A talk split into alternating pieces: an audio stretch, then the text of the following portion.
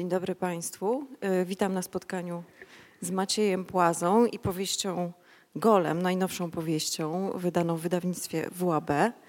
Maciej Płaza, e, laureat Nagrody Gdynia za swój debiut z Koruń, e, Nagrody Angelusa za Robinsona w Bolechowie oraz Nagrody Literatury na świecie za przekłady Lovecrafta. A w ostatnich latach jeszcze było sporo innych przekładów e, twoich, bo i Arthur Machen Wzgórze Przyśnień w zeszłym roku i też opowieści niesamowite z języka angielskiego też wszystko właściwie w ostatnim, w ostatnim czasie, więc u Ciebie ta droga pisarska, e, jeszcze droga naukowa, bo jesteś literaturoznawcą i droga e, tłumacza bardzo się ze sobą łączą.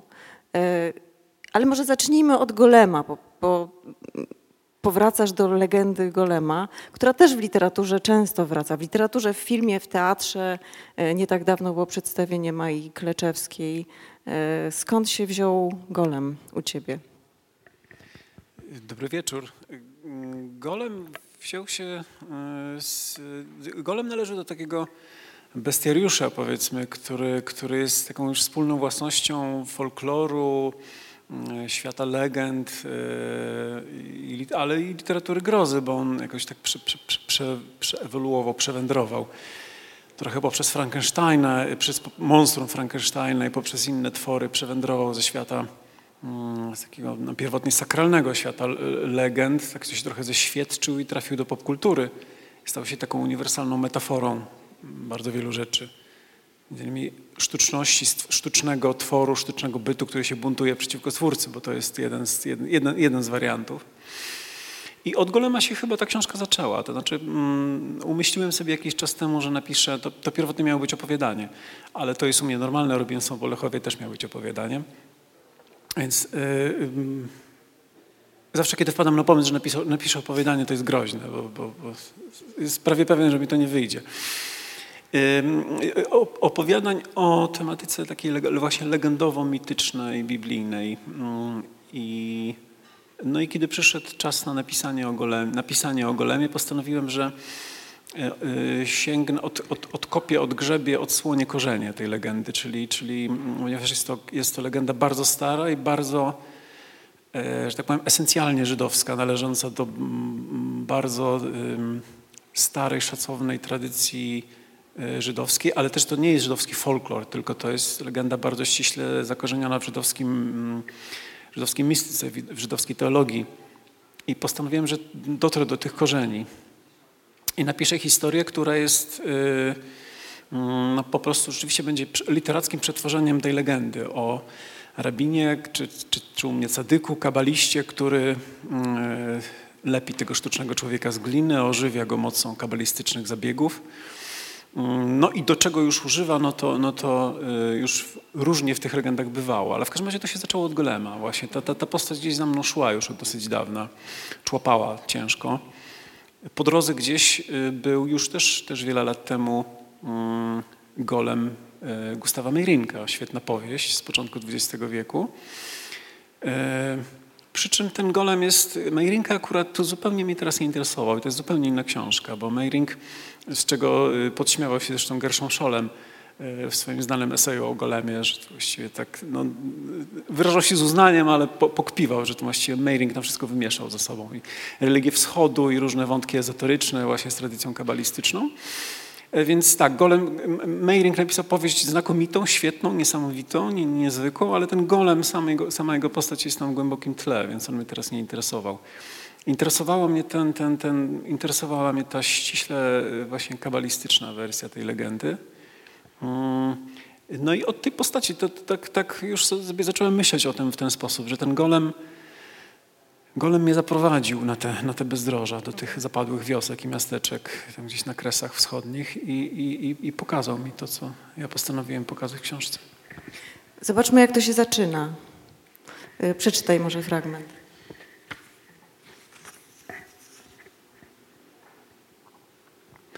Skręcił za róg i już był w miasteczku. Szurał koślawo po zabłoconym bruku. Poranna mgła odlepiała się dopiero od bielonych chałup. Gdzieś w zaułku, spostrzegł to w przelocie, gibała się postać starego nosi wody. Tak zgarbiona pod koromysłem, że zamiast twarzy widać było tylko kaszkiet na schylonej głowie. Z krzaka terniny przy płocie, oblepionego silnymi jagodami, smyrgnęło stado wróbli, aż krople rosy sypnęły się z kolczastych gałązek. Wznosiły się pierwsze dymki z kominów, jeszcze niedospane i zimne. Snuła się parna woń odgrzewanych kartofli. W którymś z mijanych podwórzy kokosiło się w odemkniętych dopiero drzwiczkach kurnika. Przemknęło coś przez pusty targ. Pewnie kot, może pies zabłąkany z gojskiej dzielnicy. Widział to wszystko i czuł, ale nic nie słyszał. Uczy, uszy zalepione miał wielką głuchotą. Przyjdzie się przyzwyczaić, przemknęło mu przez myśl. Odtąd trzeba gadać rękoma, kreślić słowa i pytania w powietrzu. Czarnymi rękawami mazać litery na przezroczystym pergaminie. A raptem zastygł. Usłyszał. Przysiągłby, że usłyszał, jak nóż zgrzytnął o osełkę. Nie w pobliżu, tylko hen, parę ulic dalej. Tak, tak dotkliwie, że niemal zobaczył ruch ręki zacieśniętej na trzonku. Posuwisty ruch ostrza w półświetle padającym przez okno na stół kuchenny. Wtedy, jak gdyby na chwilę odzyskał słuch. Wszystko wokół rozgadało się, rozkrzyczało. Aż zdumiony zadarł głowę, chwytał te dźwięki oszołomionymi uszami i pojął, że to nie obecna chwila do niego gada. Nie ten senny jesienny świt, tylko noworoczny czas strasznych dni. Niby ledwie miniony, ale jeszcze nie do końca. Widać snuł się po kątach i wreszcie uleciał. Uwolniony może tym zgrzytnięciem noża, może pierwszym zaśpiewem czyjejś porannej modlitwy. Trzepot skrzydeł białych kogutów, zażynanych dla odkupienia grzechów, uroczysty dźwięk baraniego rogu, chłostanie szurów biczujących się hasydów, pokutne lamenty w dzień pojednania, gdy obok nieuczciwych sklepa, sklepikarzy, brutalnych ojców, srogich małemedów i zdradzających mężów kajają się niewinni, a spieszący do synagogi wymieniają trwożne pozdrowienia, by każdemu chleb, a nie śmierć zapisano w niebie na nowy rok. Przebrane w żałobną biel miasteczko skuliło się w sobie, wymodliło, wygłodziło w poście, potem zbudziło się, otarło łzy i żyło dalej. Dźwięki otwrunęły ponad czarne dachy, rozwiały się w chłodnym powietrzu. Po chwili otworzyły się drzwi którejś z chałup. Wychyliła się ręka z nocnikiem, chlusnęło, zaspana twarz krzyknęła coś. Pewnie przekleła snujące się jeszcze nocne demony, by czmychnęły tam, gdzie ich miejsce. Nie usłyszał już tego. Uszy na powrót zalupiła mu głuchota. Język, tępy klin obrócił się w zaschniętych ustach. Próbował wturować słowom, które nagle zaśpiewały mu w głowie. Jak głuchy nie słyszę, jak niemy, co nie otwiera ust swoich. Zaniemiałem milczeniem, zwątpiłem o dobru, choć ból mój się zajątrzył. Świetnie, żeśmy usłyszeli melodię tego tekstu właśnie, bo to, co jest zresztą charakterystyczną cechą Twojej twórczości, to jest ta, ten wejście w język.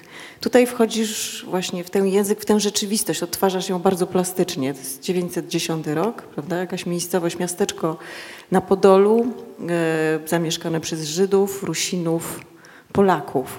Jak tworzyłeś właśnie ten język? Skąd go brałeś?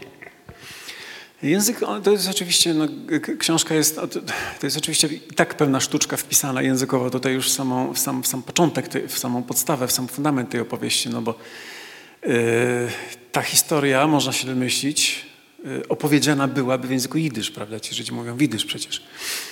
A ta książka, ta historia rozgrywa się wyłącznie właściwie wśród Żydów. Tam, tam nie ma jakby spojrzenia z zewnątrz, dlatego ciągle się goje, ci goje się pojawiają, czasami bez rozróżniania, czy to chodzi o Ukraińców, czy o Polaków, czy, czy, tam jest trochę Ukraińców i Polaków właśnie i Rosjan, ale no, jakby to jest, historia jest zupełnie ograniczona do tego y, sztetla żydowskiego. Mm.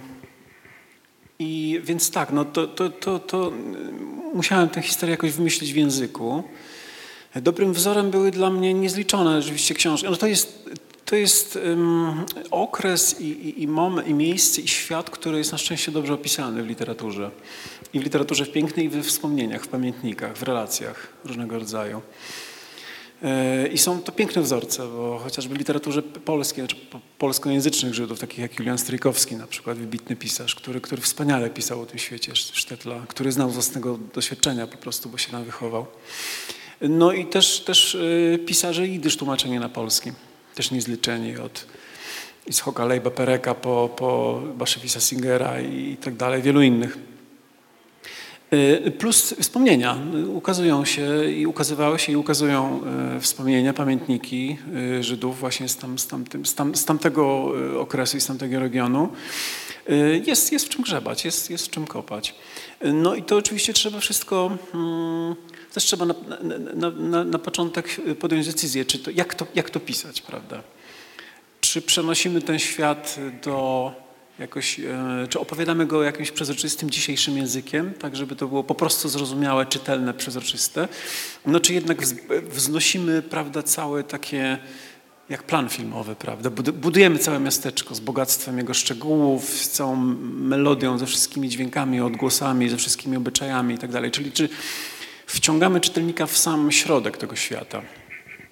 E, no ja lubię jak ktoś, jak lubię jak autorzy, których czytam, których czytam mnie wciągają w tam środek swojego świata. Jak mi nawet nie ułatwiają, ale, ale sprawiają, że ja tonę w tym świecie, zanurzam się w nim. Nawet jeśli nie rozumiem czegoś, muszę coś doczytać, czegoś dowiedzieć, no to, no to, no to, jest, to jest i tak piękne, to jest tak niezwykłe, to jest, to jest przygoda.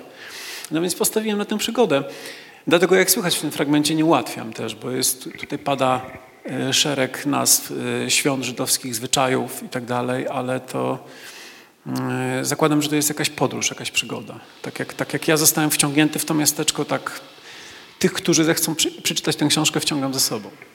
No to jest też świat Hasydów po prostu, który jest cały niesłychanie bogaty.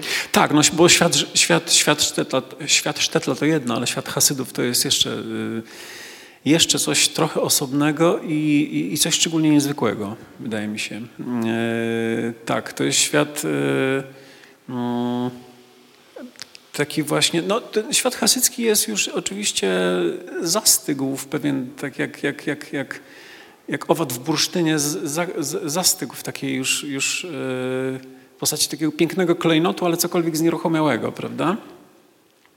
Wiadomo, jak się ogląda y, rysunki czy obrazy Chagala, czy, czy ogląda stare fotografie, czy słucha się muzyki klezmerskiej i tak dalej, no to ten świat E, e, mm, właśnie wschodnioeuropejskich Żydów i to zazwyczaj jest świat hasycki właśnie, on ożywa, mm, no, ale ożywa w sposób taki, często już w sposób taki zdawkowy, że to jest, to jest, prawda, bywa rysowane czy w filmie, czy w książkach, czy w ikonografii taką już grubą kreską, w pełnym przybliżeniu.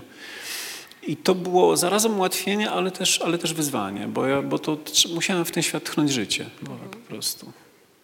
No właśnie, to jest jakaś pułapka, prawda? Możemy opisywać ten opis obyczajów, dawać tego świata zupełnie egzotycznego, e, no ale właśnie o to, nie o to tutaj chodzi. To nie jest książka o opisie obyczajów. Ja sobie zajrzałam jeszcze do Bubera, o powieści Hasydów, do których nie zaglądałam strasznie dawno, ale to to jest taka książka, która też jakby no, mm, jest blisko. Tak, tak. No, y, opowieści te hasyckie, ta książka i, i, i Goki Mago, kronika hasycka Martina Bubera, to są, no to jest, to jest tak, to jest jedna z, jedna z, jakby z, podstaw takich już kanonicznych tekstów o, o, o, o kulturze hasyckiej i, i przepiękna literatura. Rzeczywiście Buber, y, no jakby to był świat y, jeszcze o wiele mniej odległy w czasie Buberowi, który pisał niemal 100 lat temu, ale yy, tak, no Buber to robi z niezwykłym talentem rzeczywiście. Tak, to jest świat, który, który u niego i też starałem się, no bo to są jakieś wzory, prawda, to jakieś wzory do Niekoniecznie, no, znaczy można oczywiście naśladować i kopiować, a można po prostu próbować to reinterpretować, próbować to yy, yy, jakby zaadaptować do swoich potrzeb. A najlepiej się po prostu zanurzyć, zafascynować tym i spróbować opowiedzieć tę historię jeszcze raz, tak jak się opowiada mit, jak się opowiada legendę właśnie lubię, lubię, ja lubię ten, ten taki bardzo głęboko antropologiczny wymiar literatury, czyli snucie opowieści jako opowiadanie czegoś, co być może jest doskonale znane, ale opowiedzmy to jeszcze raz, posłuchajmy jak to było. Prawda? Powiedzmy trochę o bohaterach, bo jest właśnie ten przybłęda, który jest postacią tutaj centralną, Rafael. E, ale są też, e, no właśnie, ten Jakow, który wy, musi wybrać tutaj jakby życie żydowskie, rodzinne i życie Hasyda. To jest taki właściwie wybór dla niego jakiś niemożliwy, e, świątobliwy, który tutaj jakby jest też w centrum wokół niego. Powiedz o tych, no i kobieta też. Tak, no, ten y, bohater, który, który, o którym się dowiadujemy na początku, na, na, na, na początku bezimienny, taki przybysz znikąd właśnie. Nie wiemy, kim on jest. Ja sam dokładnie nie wiem, kim on jest. On, on mnie tam zaprowadził i, i, i, i nie wiem, kim on dokładnie jest.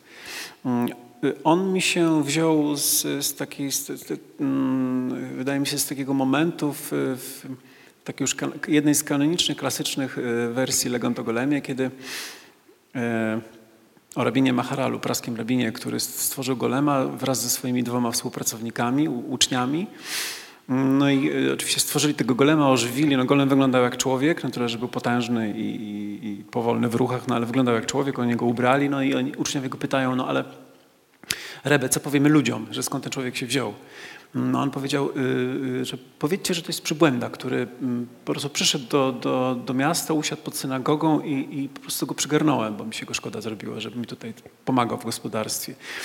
Nie pamiętam, że któryś, w którejś tam wersji, bo ta, ta, ta, ta legenda jest opowiadana w, przez różnych pisarzy w różnych źródłach i, i, i moja uwaga zatrzymywała się na tym momencie. I pomyślałem sobie, a, a gdyby tak rzeczywiście taki przybłęda przyszedł do, do, do, do Sztetla, usiadł pod synagogą czy pod dworem Cadyka jak u mnie, i Cadyk nadszedł rano, wracając, z, idąc na poranne modlitwy, zobaczył go siedzącego i Cadyk pomyślał sobie, że faktycznie być może to jest, to jest, to jest ktoś. To jest ktoś dziwny, niepospolity, niezwykły. Być może to nie jest zwykły człowiek, zwykły hasyt. I, i, i zobaczymy, przygarnijmy, przygarnijmy go i zobaczymy. Może to jest jeden z 36 sprawiedliwych, prawda? Nigdy, nigdy nie wiadomo. To jest piękna legenda, o, znaczy legenda, no właściwie nie legenda, tylko taki, taki, taki mit, taki topos żydowskiego myślenia, prawda, że w każdym pokoleniu jest 36, gdzieś krąży po naszym świecie 36 sprawiedliwych, którzy na barkach swoich dźwigają, e, jakby, których dobre uczynki właściwie sprawiają, że nasz świat, nasz świat jeszcze istnieje, prawda, że, że, że się nie rozpada. To oni są tą ostoją dobra w naszym świecie, ostoją światła, blasku jakiegoś. No i co, no kiedy taki, taki, taki e, świątobliwy, po, pobożny, dziwaczny hasyt przychodzi do miasteczka, no bo on jest pobożny, psalmy mamrocze i, i, i tak dalej. I jest i, i, od razu, chociaż jest tam pierwszy raz, ale idzie od razu do cadyka, bo ktoś, coś, coś, jakiś tajemny głos mu każe tam iść, no to to pobożny się zastanowi, prawda, może to jest ten łamedwownik, prawda, ten, ten jeden z tych sprawiedliwych. Być może nie, powinniśmy prawda, go tutaj przygarnąć, posłuchać, co ma do powiedzenia nam. No i Cadek. Cadek jest, centrum, no Cadek jest y, świątobliwy, czyli Cadek. No to jest, jest, jest centralna postać w tym, w tym miasteczku. No, Cadykowie tutaj w Europie Wschodniej, no to, to jest oczywiście temat też już wielokrotnie no, opisany i barwny i niezwykły. Cadykowie byli, a właściwie są, no bo wciąż istnieją, tylko już nie, nie, nie tutaj, nie w naszym świecie.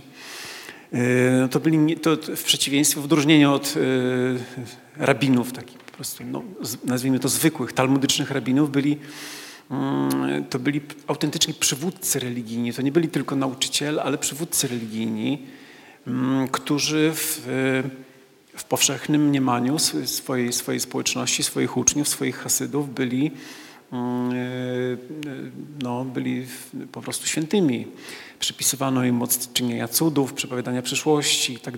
Więc do, do cadyków przychodziły pielgrzymki, mm, przychodzili pielgrzymi z prośbą o, o modlitwę, o wstawiennictwo u Najwyższego, o pomoc, o radę, o, a nawet po prostu o dobre słowo, o błogosławieństwo, o, o cokolwiek, prawda. Święty, świątobliwy cadyk był otoczony aurą, która, która no właściwie wystarczyło dobre słowo, wystarczyło spojrzenie i, i, i człowiek wychodził natchniony tą świętością, prawda. To Józef Rot na przykład, który przecież nie był, nie był pobożnym Żydem, nie był Hasydem bynajmniej, ale w jednym z swoich reportaży pisał, jak odwiedził Cadyka i Cadyk przyjął go dosyć zdawkowo, ale no Rot przyznał rzeczywiście, to jest przeżycie przyjść do Cadyka i wyjść od niego. Człowiek wychodzi taki uniesiony, prawda.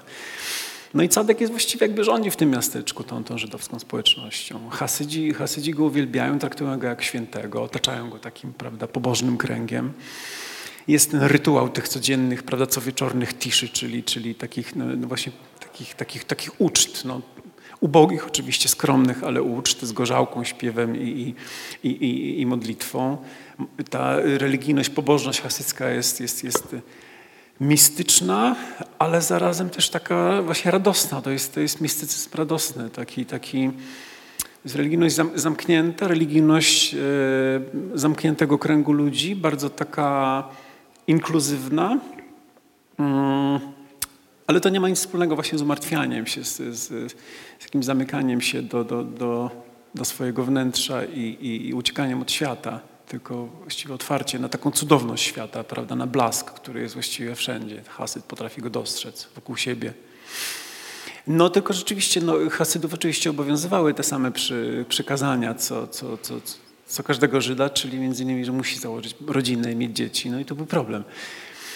E, no bo jak pogodzić te nieustanne e, na przykład pielgrzymowanie do Cedyka, który jest, może mieszkać w, w, sąsiednim mieście, czy w odległym miasteczku nawet, czy przebywanie w tej no jednak męskiej prawda, kompanii Hasydów z założeniem rodziny i dbaniem o nią, zarabianiem na nią. No i to jest też stały wątek we wspomnieniach Żydów właśnie zamieszkałych i, i jakby z, tego, z tego środowiska, no, no właśnie z, z tego świata sztetlowego.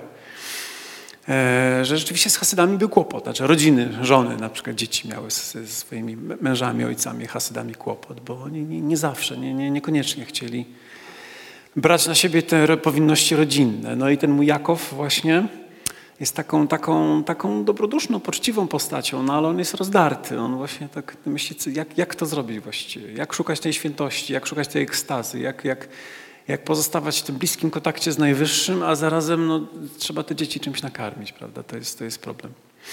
No i tak, kobieta, no tutaj jest kilka postaci kobiecych, ale, ale do jednej, jedną, jedną jakoś tak autentycznie pokochałem, pisząc o niej. E, I ona mi zresztą e, jakoś tak sama wyskoczyła spod, spod e, klawiatury, spod palców, bo, bo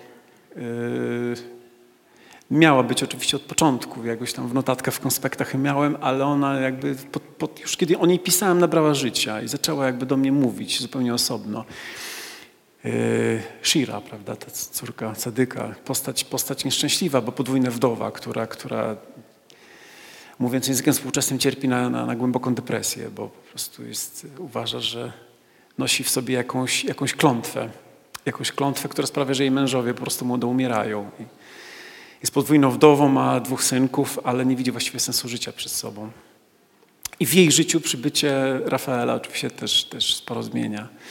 Yy, I w tę Shirę się, w te, tej Shiry jakoś tak uważnie wysłuchałem, bo o niej najmniej wiedziałem na początku. Ja zresztą tak mam z tymi kobiecymi postaciami w moich książkach, że kiedy pisałem Robinsona w Bolachowie, to było tak samo. No, męską postać jest mi z oczywistych względów najłatwiej wymyślić, a te kobiece postaci, które wymyślam do moich książek, ja muszę sam y, wybadać. Muszę jakby, tak jakby usiąść z nimi osobno z nimi, z nimi długo, długo, długo rozmawiać. Długo, tak intymnie, prywatnie i, i, i głęboko. I też ja mi opowiedziała swoją historię, jakby niesamowitą zupełnie. Smutną, przejmującą, niezwykłą. Mm, I, i, I ona jest, wydaje mi się, wyróżniona w tej książce takimi długimi e, dosyć, dosyć rozdziałami, w których e, ona, no może nie dosłownie, bo to nie jest jej monolog, ale jest jej historia.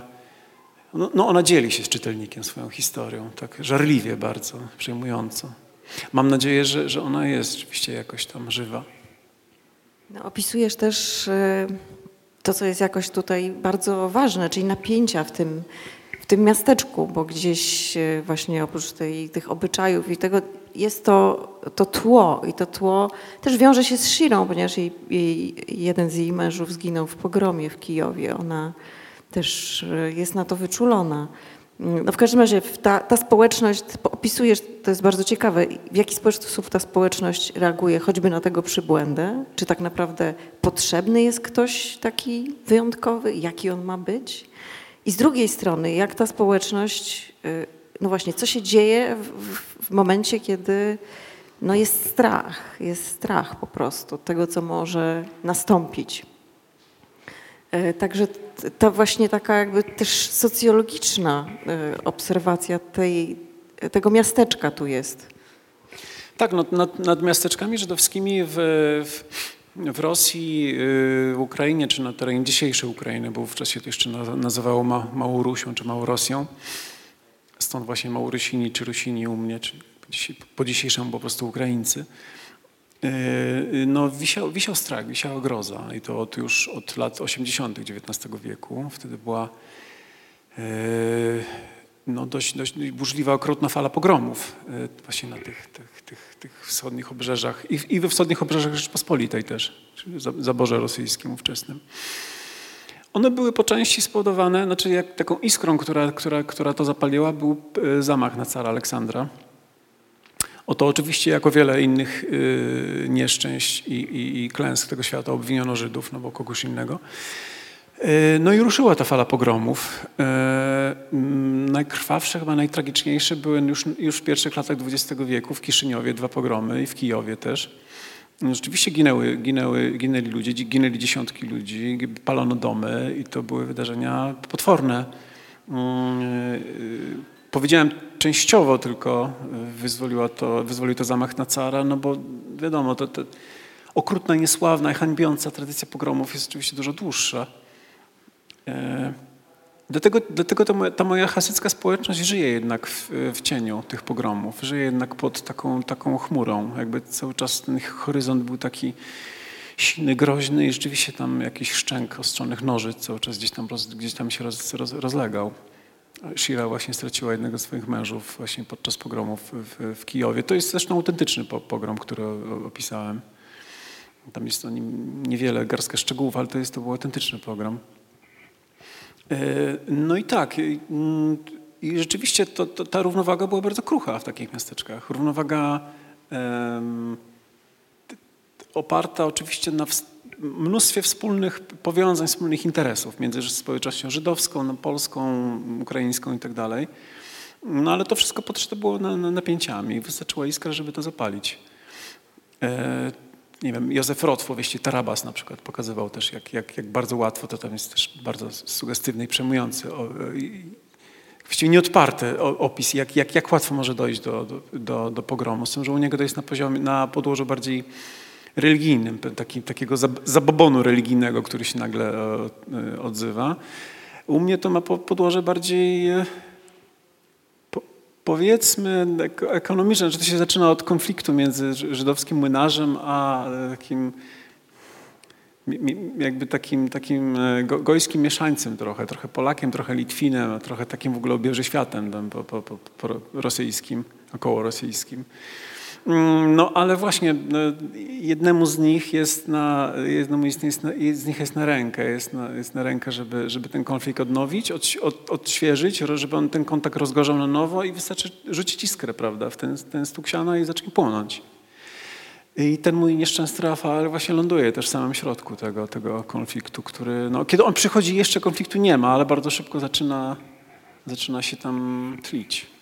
No właśnie, ale to nie jest powieść do końca historyczna, tylko tu, tu następuje to połączenie różnych twoich światów, czyli grozy i sakrum, bo to się zamienia w opowieść grozy po prostu.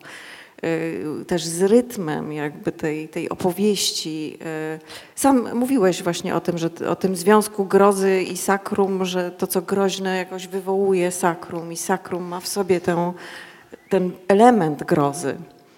No i to się wszystko tutaj łączy. Tak, no to, to, że, to, że to, co święte jest straszne i to, co straszne w zasadzie w pewnym sensie też jest święte, a właściwie tak naprawdę to tak mm, pierwotnie, antropologicznie rzecz biorąc, sięgając do korzeni naszego człowieczeństwa, sięgając do korzeni naszego e, człowieczeństwa w sensie naszej kultury, prawda? Kultury ludzkiej w ogóle, czyli sięgając tam już dziesiątki tysięcy lat wstecz, no to y, kiedy rzeczywiście świętość i groza były jednym.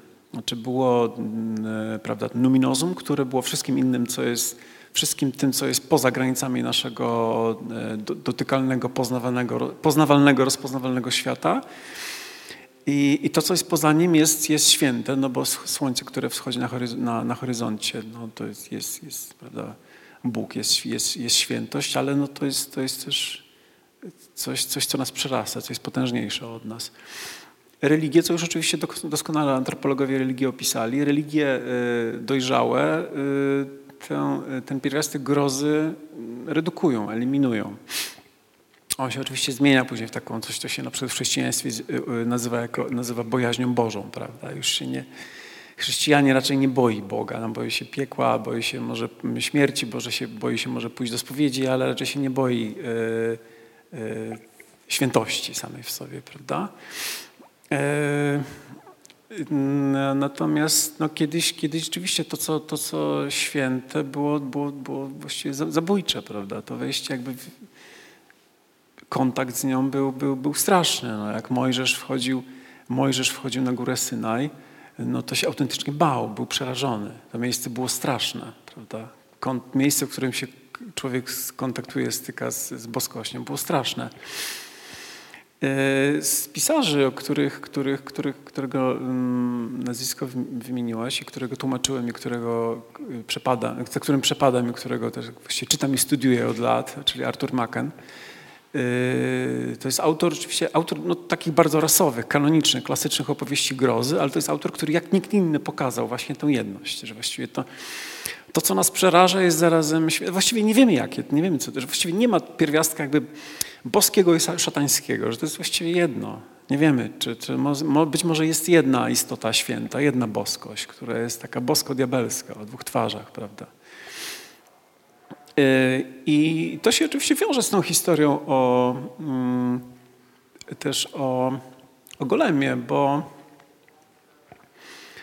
mm, Golem, tę postać w, w, w, żydowskich legendach ewoluowała z, e, z, takiego, pierwotnie była takim nie, niegroźnym bytem, niegroźną istotą, y, tworzoną przez, przez wprawionego, biegłego, wybitnego rabina, kabalistę, to, to różnym, róż, w, w, toku wieków, z biegiem wieków bardzo różnym rabinom przypisywano to, że stworzyli legendę. O wielu, o wielu rabinach, nawet cedykach też krążyły takie legendy. E, ale pierwotnie było to tak, że po prostu stworzenie, legendy, e, stworzenie golema było takim jakby zwieńczeniem procesu zgłębiania dzieł kabalistycznych, takich jak Sefer Cira, na przykład takim, takim końcem procesu takiego wtajemniczenia e, kabalistycznego. Mm, I dopiero z czasem ten, ta postać golema nabierała, nabierała różnych innych, innych, innych cech. I ten, ten pierwiastek właśnie buntu ewentualnego się pojawiał, że ten golem stawał się straszny, prawda? I ten, że mógł na przykład uśmiercić, unicestwić swojego twórcę i, tak dalej. I mój golem jest rzeczywiście powieścią grozy w pewnym, w pewnym sensie. Jest trochę powieścią fantastyczną, no bo przybłęda przybłędą, ale to nie, to nie będziemy oczywiście zdradzać, jak, jak, jak to się później toczy i w jaki sposób golem się tutaj pojawia, ale no, no się pojawia po prostu. W całej swojej świętości, bo on jest obrońcą, ale i strasznością też, prawda? On jest, on jest, on jest pomysłem Żydów, a jest straszny dla innych, ale dla Żydów też jest straszny, prawda? To jest gość skąd, skądś inąd, prawda? Tchnię, tchnięte jest w tę glinę e, życie, które no, przychodzi skądś indziej. To jest rzecz, stwór z innego świata. No właśnie, bo ten, ten golem jakby mógłby być, mógł być różnymi rzeczami, jakimś odbiciem, lustrem, prawda?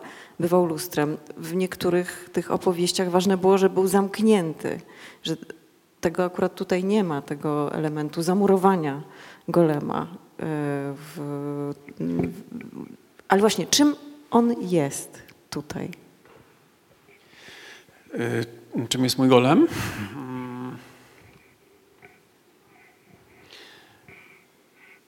Golem jest obrońcą. Golem jest, y, golem jest istotą stworzoną do, y, no po prostu do obrony Żydów przed pogromem, przed, pogromem, przed groźbą pogromu.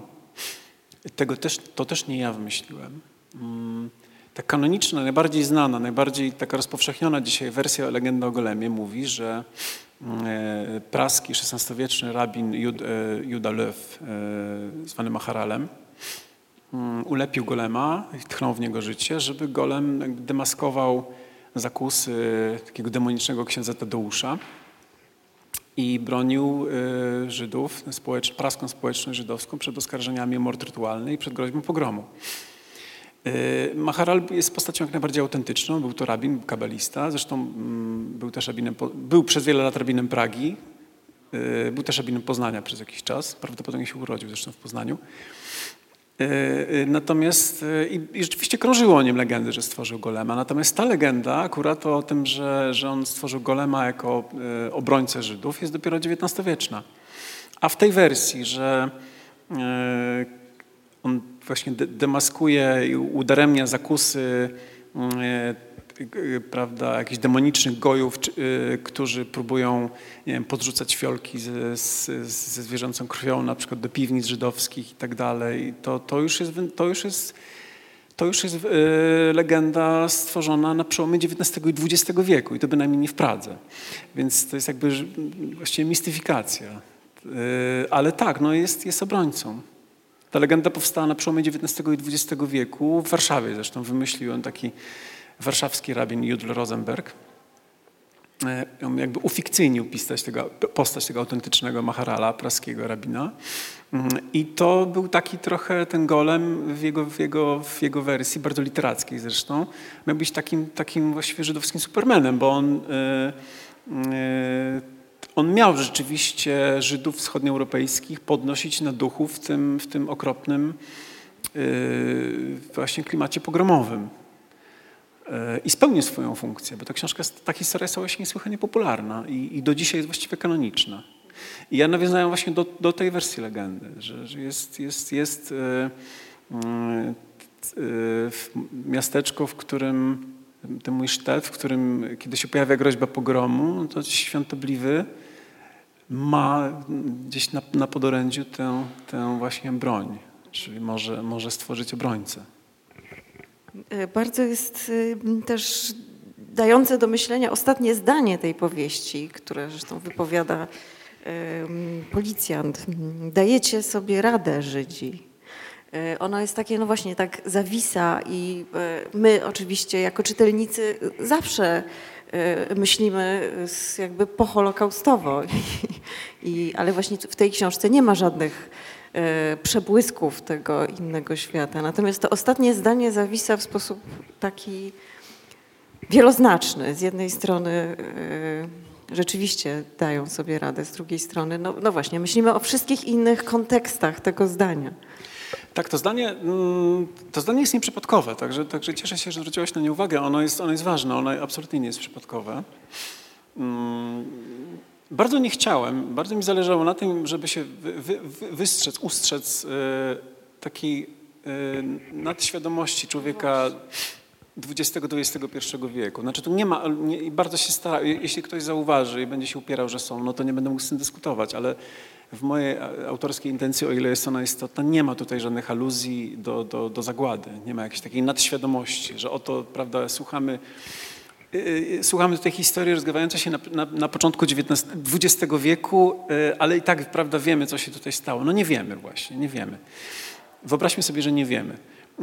Cadyk ma przeczucia. Jest taka jedna rozmowa, w którym on, on, on przepowiada nadejście wojny, ale mm, był człowiekiem mądrym, być może przewidywał, że pierwsza wojna światowa jest, a może jakaś wojna, prawda, ale trzeba pamiętać, że pierwsza wojna światowa była już pierwszym kataklizmem, który tym światem mm, y, y, Żydów wschodnioeuropejskich y, wstrząsnął i, i, i go trochę zgruchotał i, go, i mocno te społeczności i zdziesiątkował, ale też nadszarpnął mocno tę delikatną strukturę właśnie mm, rodów hasyckich, tych, tę strukturę tych, tych społeczności wzajemnie ze sobą jakoś tam po, pozawęźlanych, połączonych wielu, wielu, wiele tych żydowskich miasteczek się wyludniło, wiele było zdziesiątkowanych, to, że, także już pierwsza światowa, wojna światowa była kataklizmem dla tego świata.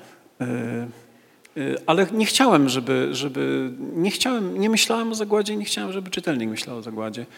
Stąd to zdanie, które oczywiście nie jest, e, jak sądzę, ono nie jest, to nie jest taki uśmiech, happy end na koniec, bo nie może go być też ale zależało mi na tym, żeby ta książka nie była jakimś elementem nad tym światem, który kiedyś istniał, a rzeczywiście bezpowrotnie przestał istnieć. Chciałem ten świat zrekonstruować, ale raczej, raczej odśpiewać taką, taką może gorzką, może, może mm, nostalgiczną, może smętną, ale jednak też taką, taką zadziorną pieśń po prostu o tym świecie. Jak, jak, taką, taką, jak taki, taki właśnie klezmerski taniec, który ten klarnet ma takie prawda, nostalgiczne, przejmujące, żałosne brzmienie, ale zarazem taką dziką radość w sobie. I chciałem, żeby, to, żeby ta opowieść tak brzmiała właśnie. Ona jest, ona jest mroczna, jest, jest, e, jest właśnie pełno tam jest bólu, smutku, cierpienia, ale też jest też jest dużo, mam, mam nadzieję, chciałem, żeby było dużo e, blasku, żeby ta, e, żebyśmy mogli z tej historii tak wyobraźnią, duchem, sercem jakoś wychodzić gdzieś tam wyżej, w stronę światła. I to zdanie ostatnie, e, które mówię, ono no, pewnie nie jest pozbawione jakiejś goryczy, jakiejś, jakiejś gorzkiej ironii, ale chciałem, żeby, chciałem, żeby tak, tak zakończyć właśnie. To, to, to, dajecie sobie radę. Tutaj, prawda, chcą was tutaj zniszczyć, ale wy sobie dajecie radę. Właśnie, bo ta obrona, można powiedzieć, jest ksiąg przede wszystkim, prawda? Obrona żydowska to jest jakby siła ksiąg. Chciałam, żebyś przeczytał ten piękny fragment właśnie o księgach.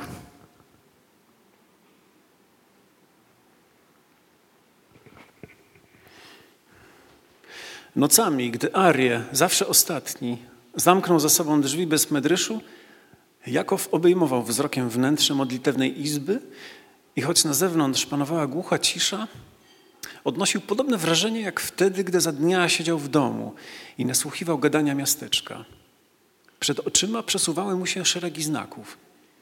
Wybiegały z książek, stojących na półkach i leżących na pulpitach, ścioranych do cna, zaczytanych do nieprzytomności, ale leżących i stojących schludnie, równiutko – ze starannie powkładanymi zakładkami, choć i tak każdy pamiętał, w którym miejscu przerwał czytanie.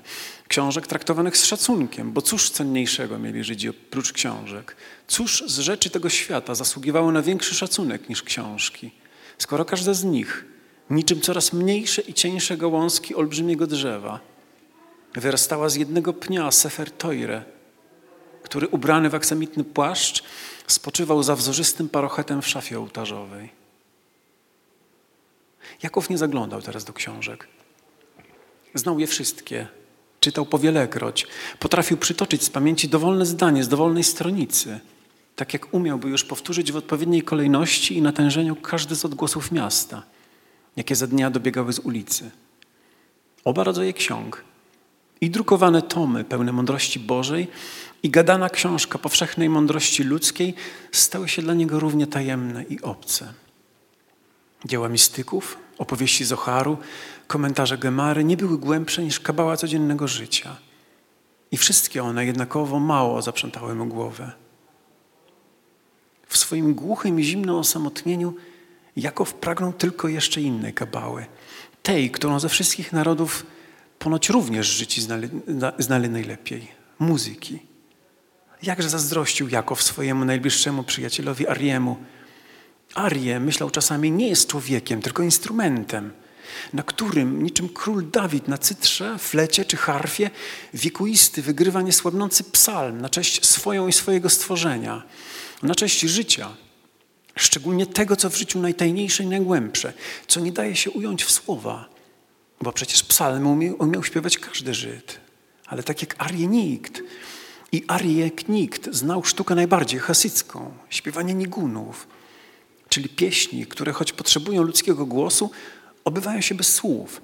Dlatego najcelniej, z serca do serca, niosą żydowską pobożność, bojaźń Bożą, radość, nadzieję, zachwycenie, trwogę, smutek, wesele i rozpacz. Muzyka była jedyną modlitwą, jaką Jakow odmawiał teraz z przekonaniem. Nie umiał na niczym grać. Zresztą Arię też grał słabo. Poświstywał na klarnecie jak marniutki klezmer – był za to obdarzony talentem do układania melodii. Miał też piękny głos o gładkości atłasu, z którego szyto odświętne bekiesze. Nie, raczej płaszcze i parochety, w które ubierano torę. I miał w tym głosie nutę, która wyciskała łzy. Podobną do złotej nici w tych lśniących tkaninach, na którą trudno spojrzeć, bo od jej blasku stają w oczach łzy. Jakow podśpiewywał sobie co lepsze niguny Ariego, czasem skoczniejsze – weselne czy purimowe, czasem wzniosłe, z tęsknymi wezwaniami do królowej soboty. Aj naj naj naj, jaj naj naj naj, i naj naj, ej naj naj, ej naj naj naj, oj naj na na na, jan na na na, bom bo bo bom, bom bo bo bom. Wtajemniczał się w te święte melodie. Musiały być święte, skoro przyprawiały o podobne drżenie jak najwznioślejsze modlitwy. To sam święty, niech będzie błogosławiony, musiał zsyłać, zsyłać je Ariemu. Człowiek sam nie umiałby ułożyć takich dźwięków. Jakow ufał im, zgadzał się z nimi, przytakiwał im. Pod ich wpływem godził się ze wszystkim, mimo że nic nie rozumiał. I może na tym właśnie przeszło mu przez myśl którejś nocy, gdy krążył rozśpiewany po ciemnym bezmedryszu, rozświetlonym tylko małą świeczką, może na tym właśnie polega prawdziwa pobożność. Może tędy wiedzie droga do świętości. Wiedział jednak, że nie umiałby kroczyć tą drogą jak Arię, natchniony i mocny. Pewnie więc ono także, podobnie jak droga mądrości, była mu niedostępna. Lecz te chwile rozśpiewania przynosiły mu ulgę i radość. No właśnie, bo w tle są jeszcze psalmy, prawda? Czasami czytając narrację, nagle y, mamy wrażenie, że czytamy psalmy. Tak, no, psalmów, psalmy są wszyte po prostu w materię tej książki dokładnie i y, zresztą przez, przez zapis, który, który już tak, tak, sobie, tak sobie obrabiam już, już drugą książkę, którym nie, nie, nie, nie wyodrębniając tego, co bohaterem chodzi po głowie albo co mówią, od, od, od, nie oddzielając od tego, jak płynie narracja. Yy, rzeczywiście, no ch, ch, chyba rzeczywiście są takie momenty, kiedy nie wiemy, kiedy jeszcze mówi narrator, a kiedy bohaterowi w głowie yy, śpiewają te psalmy. Ten, ten mój Rafael, ten przy, przy, przybysz tajemniczy, dziwny, niesamowity przy, przybłęda, yy, on, on, yy, jego wiedzie głos, tajemniczy, taki tajemniczy głos, który rozbrzmiewa w głowie i ten, ten głos mu recytuje psalmy po prostu.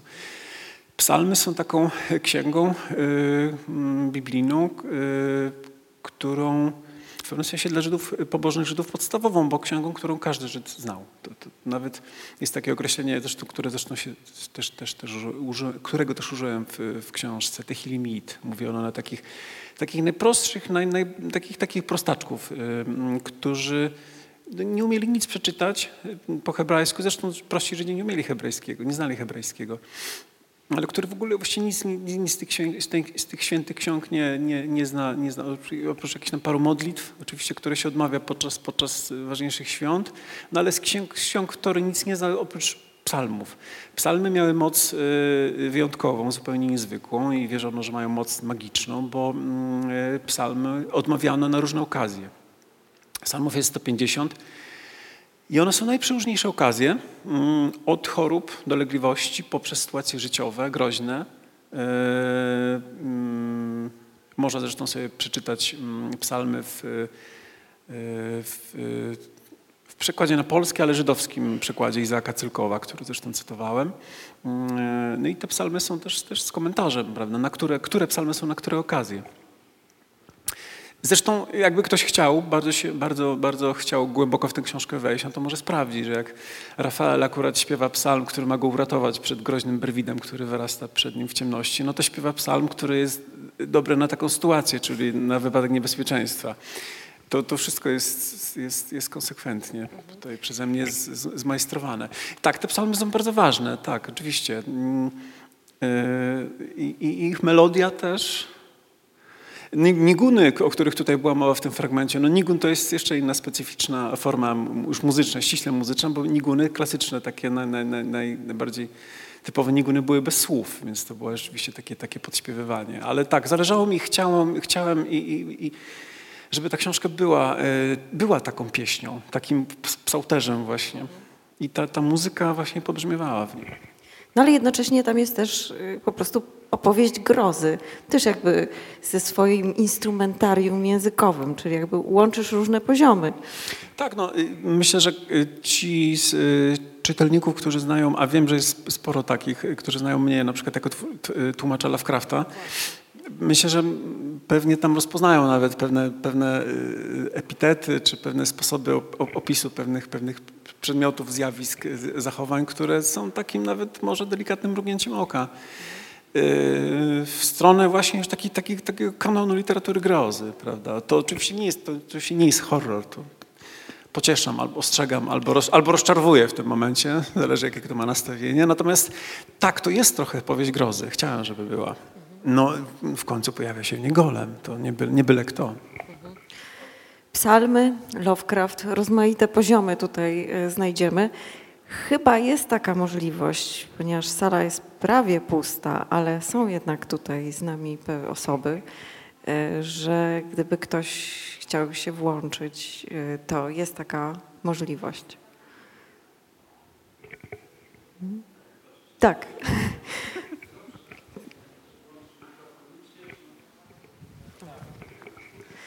Piotr Paziński. Tak, Piotr Paziński ostatnio w e, Atrapach Stworzenia też pojawia się u ciebie golem. W opowieści o panu Kleksie. Pojawia się u mnie golem kilkakrotnie i, i dlatego chciałem jeszcze Maćka o golema popytać. Yy, mianowicie golem w tych różnych historiach, które ty mm, przytaczasz, o których wspominałeś, począwszy od, od historii opowiedzianej w Talmudzie, przez średniowieczne legendy, no, poprzez klasyczną i nieklasyczne wersje legendy o, rabinie Lewie i golemie praskim. Yy, ma to do siebie, że on bywa najczęściej, zresztą Szolem na to zwraca uwagę w tym eseju, który wspominałeś, że on, bywa, że on jest raczej postulatem niż realizacją.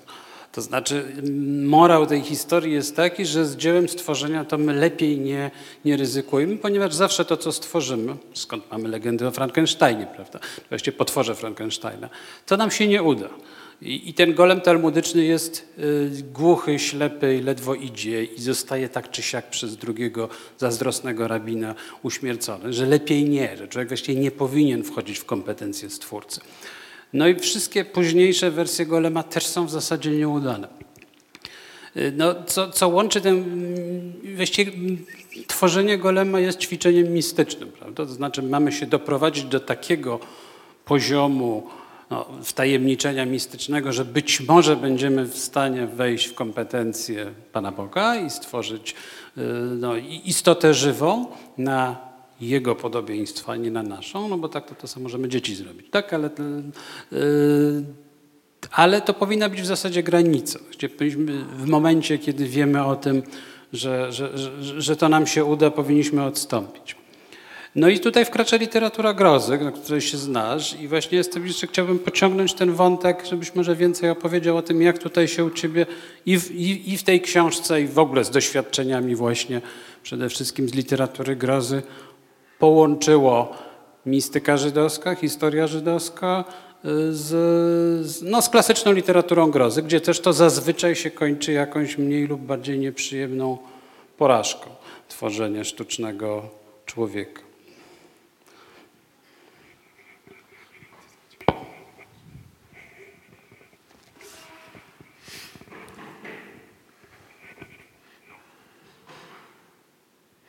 Y, Znaczy, y, owszem, golem, znaczy tak, y, znaczy golem rzeczywiście wiódł żywot legendarny, znaczy leg, leg, legendowy, no żywał tylko w legendach, prawda? Mm, y, Ale jednak ożywał i fakt, że on już wiódł no, żywot właściwie nie tyle, owszem, ten legendowy żywot, legendowy golem, legendarny golem był taki właściwie nie, nie, nie, niezniszczony, niezniszczalny. Nie, niezniszczalny, też miał. Był zniszczalny, nie, był niezniszczalny. Natomiast yy, mm,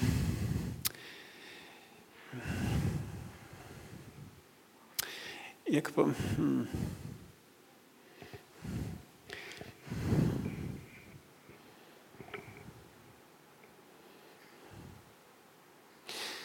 Znaczy wzorem, wzorem były dla mnie też już literackie wersje tego, tego tej, tej, yy, to, to, jak, to jaki, żywot, jaki żywot wiedzie golem w literaturze dwudziestowiecznej, już zainspirowanej tą, tą legendą o, o rabinie Maharalu. No jest chociażby ten wspaniały, bardzo przejmujący dramat yy, Halperna Lejwika, Golem. Jest taki meta, głęboko, metafizyczny golem, y, dr- dramat, który ma taki właściwie ciężar gatunkowy i nastrój naszych dziadów, powiedziałbym. Taki jest, taki, takie właśnie... y, mm, kiedy golem jest, y, jak właśnie w tej już kanonicznej wersji, zostaje stworzony do tego, żeby bronić żydowskiej społeczności przed, przed wrabianiem ich w mord rytualny i jej w mord rytualny groźbą pogromu, ale on y, jest istotą myślącą. I tak sobie właśnie w tej chwili myślę, że to, co, to, co, to jak golem nabierał życia przez te wszystkie stulecia, bardzo liczne, właśnie od tej pierwszej, tej pierwszej wzmianki w Talmudzie, to on nabiera, nabiera życia między innymi w taki sposób, że stawał się coraz bardziej samodzielną i myślącą postacią. I, i on u Lejwika jest już mm, istotą, która tak jak, e, trochę jak monstrum Frankensteina, Być może Lewik się właśnie inspirował, bo to w końcu przecież jego dramat powstał już w XX wieku, 100 lat po Frankensteinie. Być może, być może się inspirował nawet takim, yy, być może intrygował go los i, co może myśleć, czuć, myśleć o swojej kondycji. Yy, Stwór, taki właśnie stwór sztucznie stworzony, jak, jak, jakoś jednak monstrualny, który się pojawił w świecie nie wiadomo skąd, nie wiadomo dlaczego. Yy, Istnienie jest dla niego bolesne, istnienie jest dla niego straszne, więc być może, więc dlaczego właściwie ktoś, ktoś na niego to ściągnął?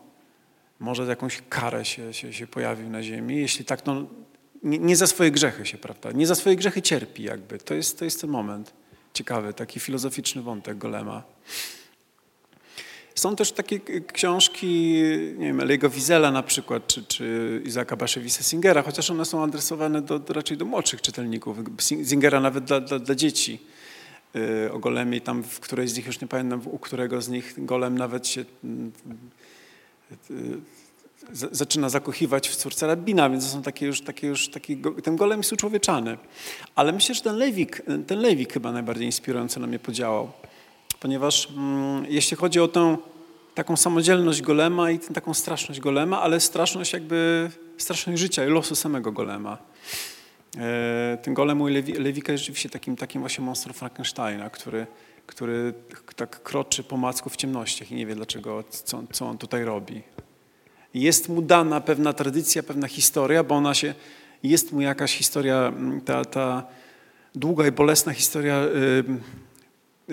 żydowska jest, jest, jest mu jakoś wpisana w jego, w, jego, w jego myśl, w jego pamięć, y, ale on, ją nie, nie do końca rozumie, nie do końca rozumie tę przemoc też, której doświadcza i z którą ma walczyć.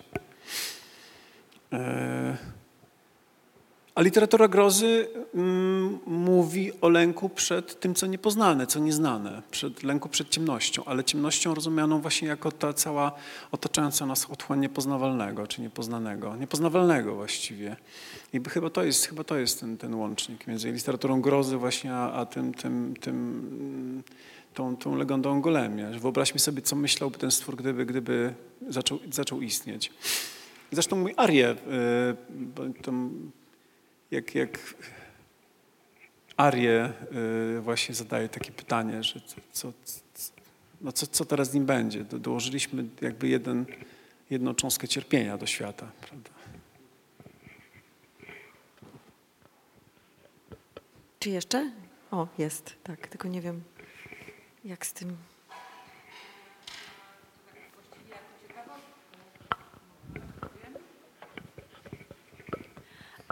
Gdzieś tak w chyba dwu- 2013 roku właśnie na festiwalu Zingera przyjechała taka argentyńska performerka, e, która stworzyła golema. Sama uczestniczyłam w tym performensie, bo ta publiczność miała taką możliwość. Lepiliśmy z gliny golema. Miał włożoną też tą karteczkę. E, I idea była taka, że golem zostanie wyniesiony z teatru żydowskiego i obejdzie centrum Warszawy, ale okazał się na zbyt ciężki. I ta glina ważyła tyle kilogramów, że on się stamtąd nie ruszył. Teatru żydowskiego nie ma. Nie wiem, czy ten golem, jaka jest dalej historia tego, co myśmy tam wtedy budowali. Może to pana zaciekawi, może coś się przyda do następnych książek. Pewnie gdzieś ta glina gdzieś na jakimś strychu pewnie leży, jak w kanonicznej wersji legendy. I czeka może na powtórne ożywienie. Ale właśnie, no ale właśnie czy on wstał? Chyba nie wstał, prawda? Nie wstał, no właśnie. To, to nie jest takie proste. To nie jest takie proste. Y, Zachęcamy do czytania Golema. Bardzo Ci dziękuję. Dziękuję bardzo. I bardzo dziękuję Państwu i Państwu, którzy nas oglądali y, w tym trudnym czasie. Być może potrzebujemy golema. Takiego golema jak w Twojej powieści. Dziękuję, Dziękuję bardzo. bardzo. Do widzenia.